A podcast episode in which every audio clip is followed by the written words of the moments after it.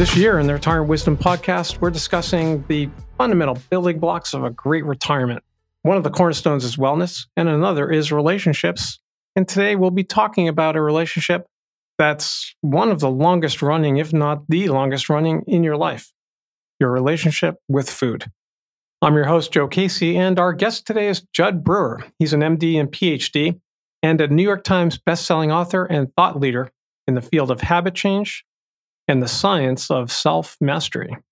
He blends over 20 years of experience with mindfulness training and a career in scientific research. He's passionate about understanding how our brains work and how to use that knowledge to help people make a deep, permanent change in their lives with the goal of reducing suffering in the world at large. Dr. Jud is a director of research and innovation at Brown University's Mindfulness Center, where he also serves as an associate professor in the behavioral and social sciences at the School of Public Health and Psychiatry at the School of Medicine at Brown University. Additionally, he's the executive medical director of behavioral health at ShareCare, the digital health company helping people manage all their health in one place, and a research affiliate at MIT. Previously, Dr. Jud held research and teaching positions at Yale University and the University of Massachusetts Center for Mindfulness. As a psychiatrist and internationally known expert in mindfulness training for treating addictions, Dr. Jud has developed and tested novel mindfulness programs for habit change, including both in person and app based treatments for anxiety, emotional eating, and smoking. He's published numerous peer reviewed articles and book chapters, trained U.S. Olympic athletes and coaches, foreign government ministers, and corporate leaders. He's the author of The Craving Mind, and the New York Times bestseller Unwinding Anxiety. Today we'll be discussing his new book, The Hunger Habit Why We Eat When We're Not Hungry and How to Stop. Thanks so much for joining us today. Thanks for having me. So, I realized in reading your book, The Hunger Habit, that it's really about an important relationship, our relationship with food. How can we improve that relationship? Yeah, that's the million dollar question, right? I think it starts with understanding how our brains work and understanding how our minds work, because often we think that we just a matter of willpower. And I would say that's the farthest thing from the truth. And why don't things like diets, measuring and tracking calories in, calories out, those seem rational and logical? Why don't they actually work in the long run? yeah, they are rational and logical. In fact, I learned that in medical school, you know, this formula of calories in, calories out it was handed down to me as though uh, it was a Newtonian physics law. you know, like the second law of thermodynamics, the first law of weight loss, calories in, calories out. The problem is that from a neuroscience standpoint, the behavior change piece is not in that equation. So the equation is correct. I think medical students probably still learn it. It hasn't changed. Yet the how to change is not in that formula. That's just what to change. And so taking I started taking a neuroscience approach and also this actually came out of my clinic where I was really struggling to help my patients. You know, it started with smoking where I was struggling to help them quit smoking and then we had we'd actually done a study where we were doing this paradoxical approach where we were having people pay attention as they smoke cigarettes. Imagine you go in, your doc tells you to smoke. You're like, didn't see that one coming. And so I was telling my, I wasn't just telling my patients smoke, you know, right? And of course, they all know that smoking is bad for them. So I'm not trying to do something antithetical to health. But I can say, well, you're, I know you're going to smoke anyway because you've tried everything to quit and you haven't quit yet. That's why you're seeing me. So why don't you just pay attention as you smoke? And they would come back. I had a guy that had been smoking 40 years, like pack a day. So he'd roughly been reinforcing this this habit loop, so to speak, 293,000 times, right? So he comes back and he's like, How did I not notice this? That, oh, notice what? Well, cigarettes taste like crap. and that's the key. So, not just for smoking, but people were just applying this themselves. We, we had developed this app called Craving to Quit for smoking based on these results. And people were coming back saying they're changing their eating habits. And in fact, most people gain weight when they quit smoking. These folks were actually losing weight because they were applying the same principles.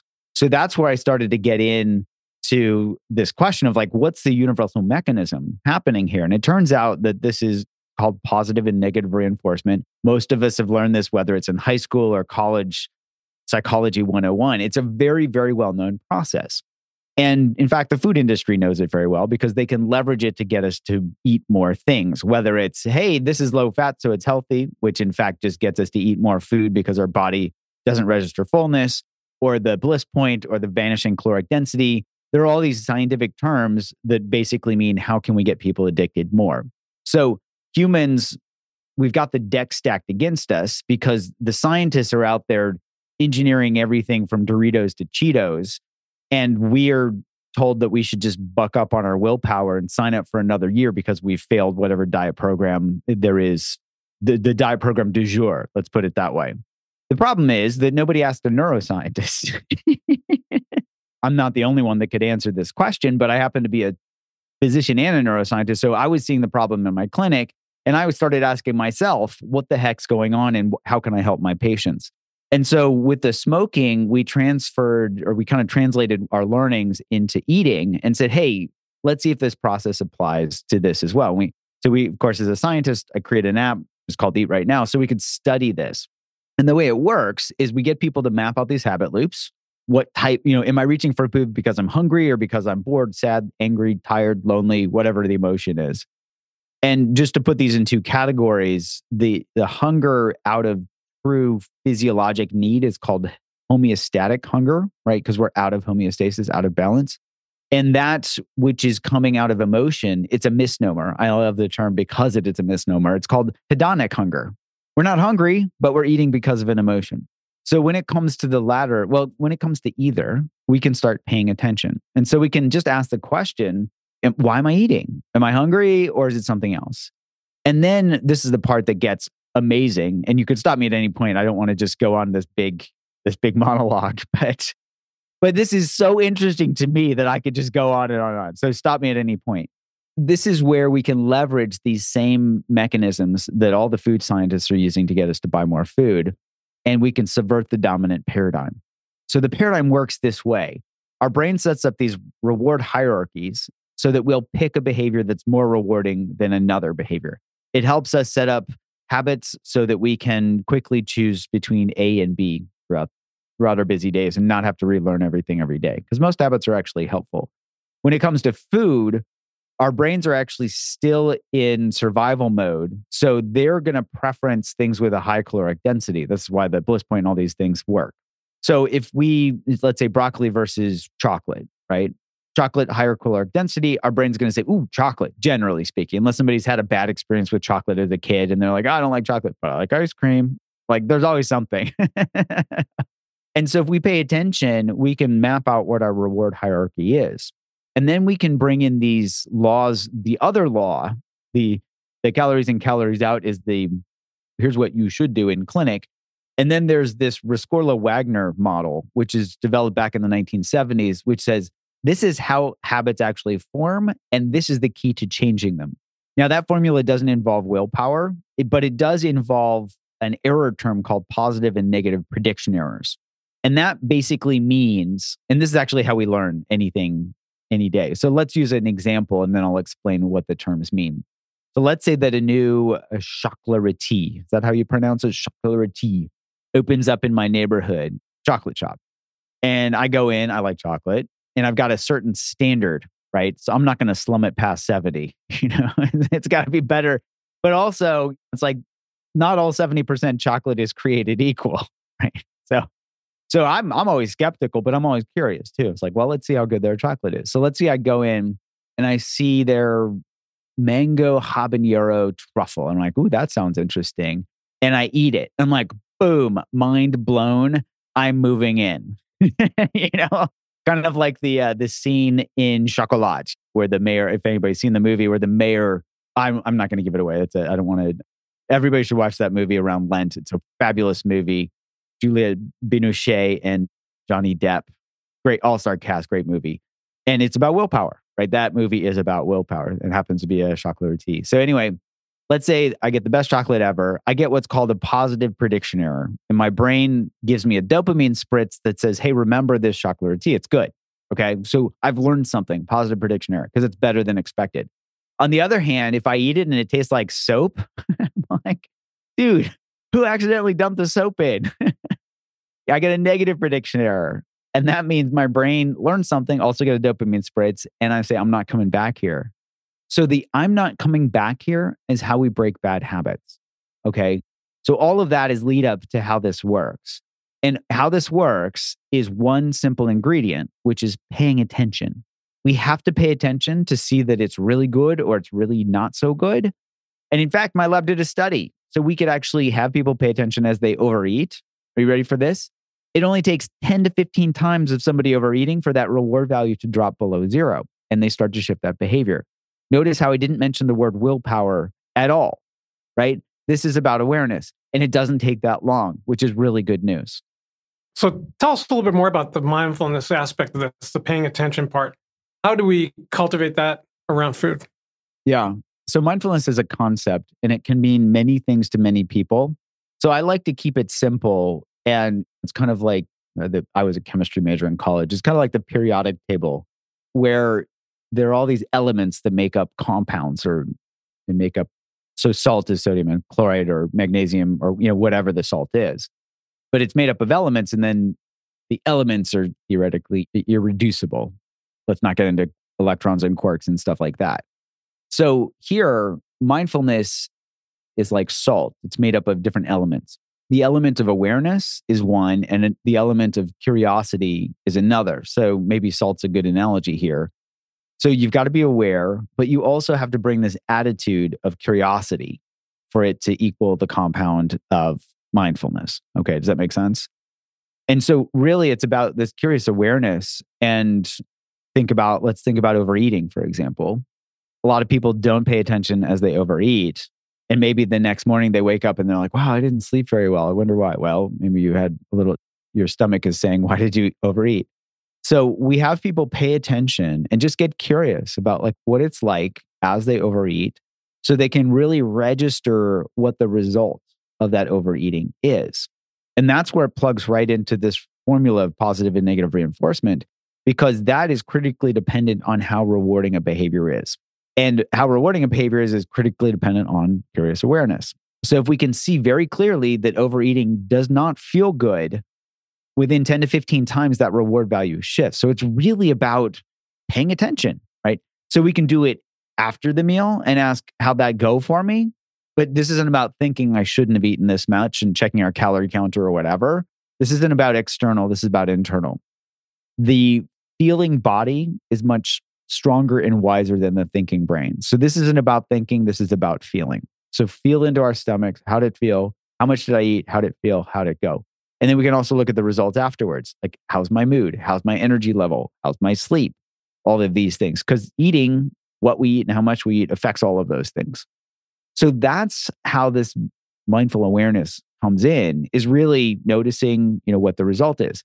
And then when we get doing that, we can start dialing it into each bite if we so choose. We can say, is this bite better than, worse than, or the same as the last one?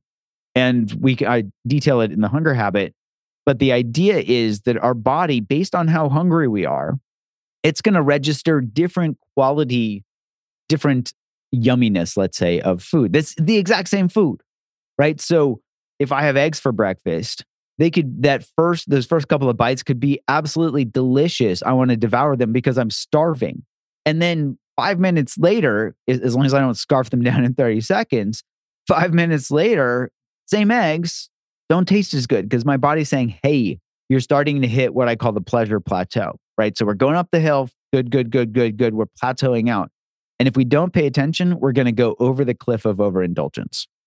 So we want to use our wisdom of the body more than the caveman brain. I think you heard it. I heard you once explain it that way. Absolutely. Yes. The wise body, which actually gives good information to the caveman brain. Caveman brain is looking for information so if it's not getting the information, it's just going to make assumptions and fall back on old habits. So I'd like to ask, ask about the habit loops, how they form when it comes to food. And maybe I'm curious about the example you used in your book about cravings and your battle with gummy worms. and what does that tell us about habit formation and change? Sure. So we can use my example as an exploration, you know, as a real world example of how this works. So any habit forms with three key elements a trigger, a behavior, and a result. Or from a neuroscience standpoint, we think of it as a reward. So, For example, if I'm stressed or tired, you know, there's the trigger, and I eat some gummy worms at night, which is when I tended to eat them in graduate school. There's the behavior. The result was that I get this the sugar fix, and it would be a distraction from whatever I was stressed out about, and that would be enough to feed back to train my brain. Hey, tomorrow night come back for more gummy or buy more gummy worms because I basically eat the whole bag in one sitting because they were so addictive. but that's how it forms.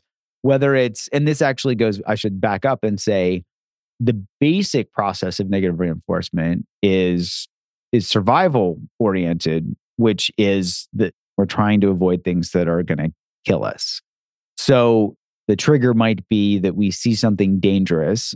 In ancient times, it could be a predator and then we run away there's the behavior and then the result is that we don't become their lunch there's the reward in modern day it's if we if we're so caught up in checking a text message and we step out into a busy street we hear a car honk there's there's the trigger we jump back there's the behavior and then the result is we don't get killed by the car right then we learn oh hey i well we relearn what we were taught as kids which is look both ways before crossing the street one of the things I love about your book, The Hunger Habit, is the 21 day challenge and how it really walks you all the way through. Tell us about how the three part 21 day challenge works. So it's split into three parts based on some of the qualitative focus group research that my lab did over the last decade with people who were going through our eating groups. So we had started pairing, doing this flipped classroom model where we paired the Eat Right Now app with an in person weekly group. We actually still run that every Wednesday at noon anybody using our apps can join that and it's it's a delightful way to spend a, an hour because i'm always learning something new from the folks even though i've been doing this for eight or nine years now it's i, I absolutely love it and the idea is so we started observing early on maybe in the first two years that there was this sequence this process that was happening and as a scientist i was totally fascinated and as a clinician i wanted to know so i can actually disseminate that process if it was real. And so this led by one of my graduate students at the time, Ariel Beccia, who did great work around qualitative research. We started asking people what's going on. And it turns out that the first step, so this is the first part of the 21 day challenge, is the simplest. It's about mapping out these habit loops. Anybody can do this. Uh, we even made it, we put out this URL, mapmyhabit.com, that anybody can download a free PDF for the, um, you know, map out their own habits, whether it's eating or worrying or anything. And the idea is if you don't know what it is, you can't work with it. So that's pretty straightforward. Most people get it right away. And then they come back and they're like, I had no idea how many habits I have as they start the mapping because it just like helps them be alert to other habits that might not be so helpful for them. So that's the first step. Any questions about that before we go to the second? No, appreciate that. Okay. So the second step actually taps into what we've been talking about in terms of reward value. So again leveraging these reinforcement learning mechanisms instead of willpower where we just have people pay attention as they eat an unhealthy food or a food that or overeat for example or eat when they're not hungry let's just put it that way whatever the habit is and there i just have people ask a simple question what am i getting from this so if they do that and they drop into their body just like the study that i mentioned they can start to see pretty quickly if they're overeating it doesn't feel very good for me eating the gummy worms, I, I paid attention. I was like, oh, these don't actually taste very good. And they make me want more. I feel like a zombie. They look like fishing lures and they sure hooked me.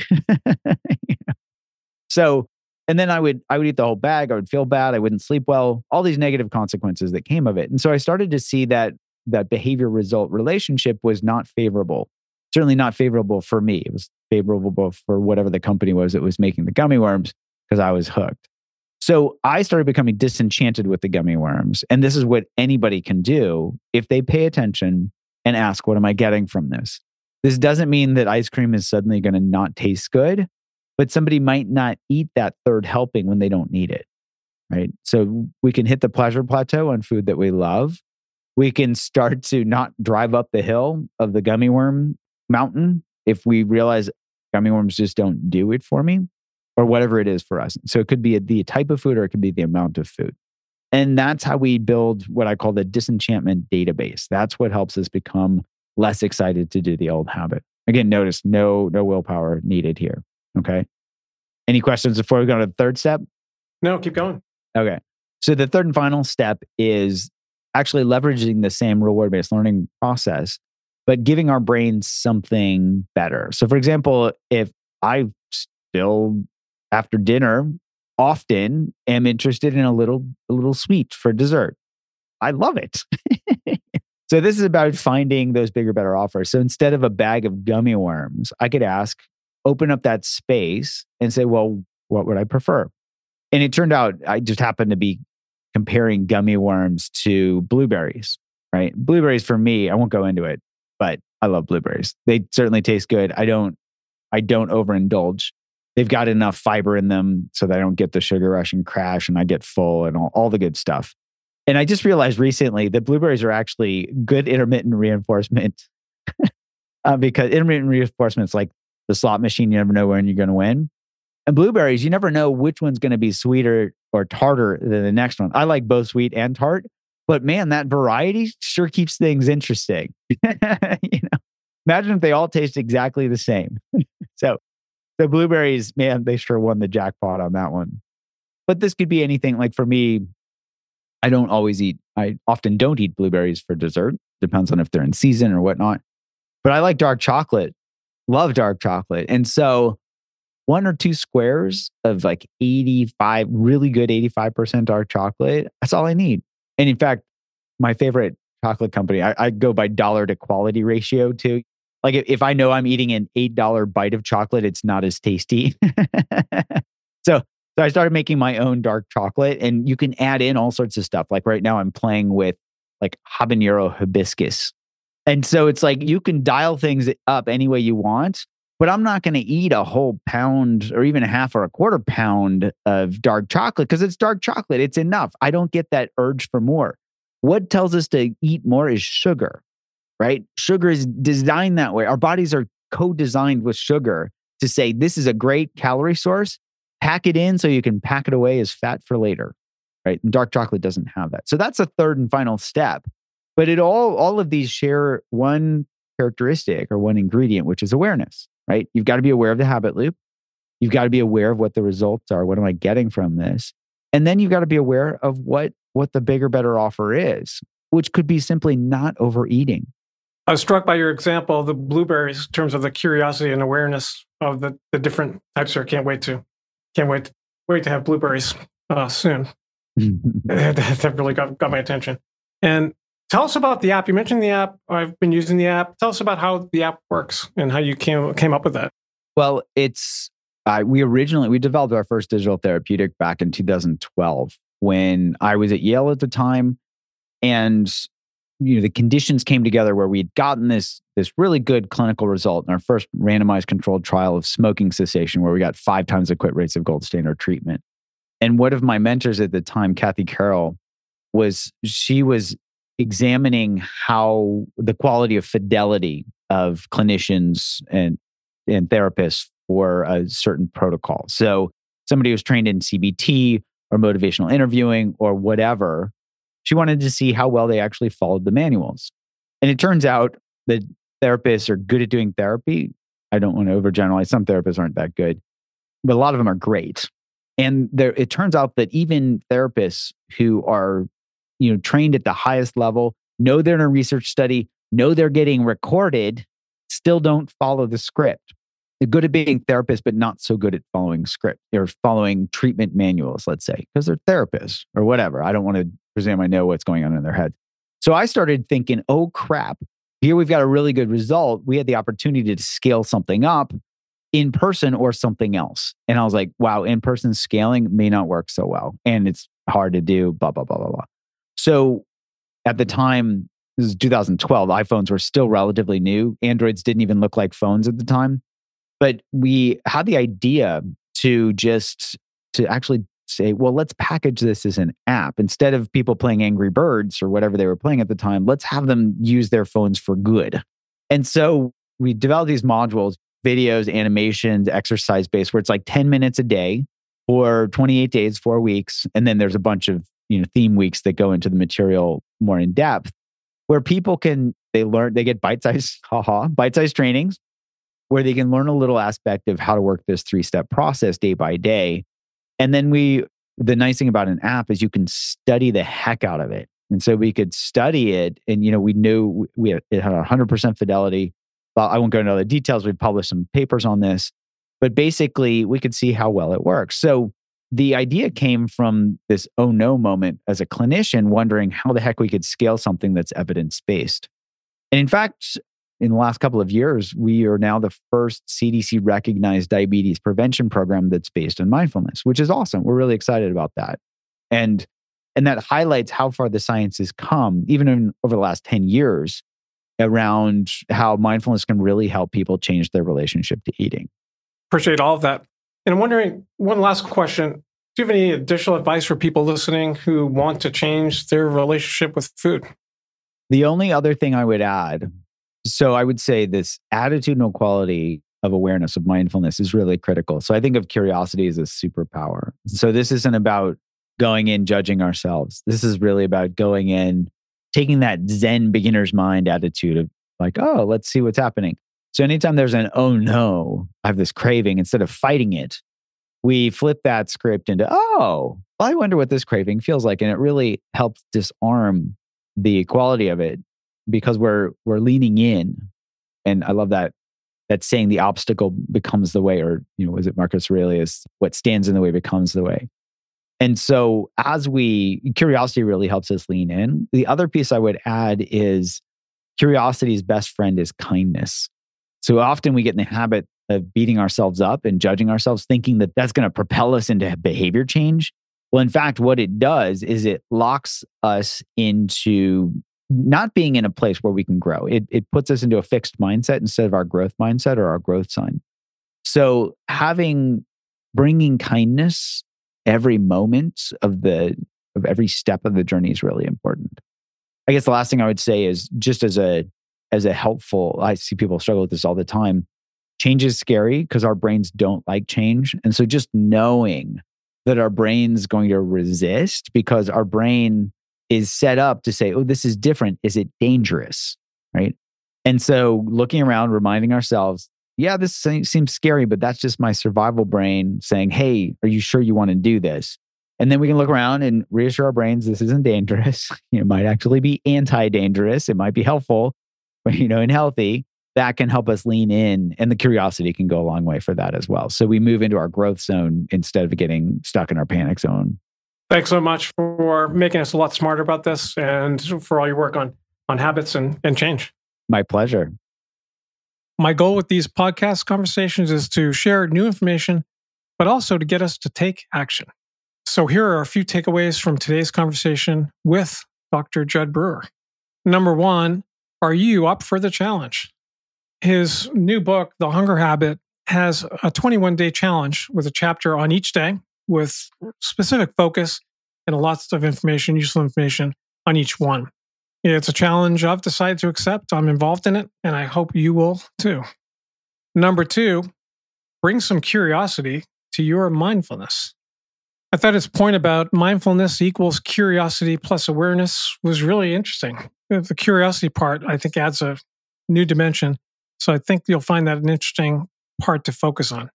How can you bring some curiosity to your mindfulness and attention to what we're doing. Number three, may the reinforcements be with you.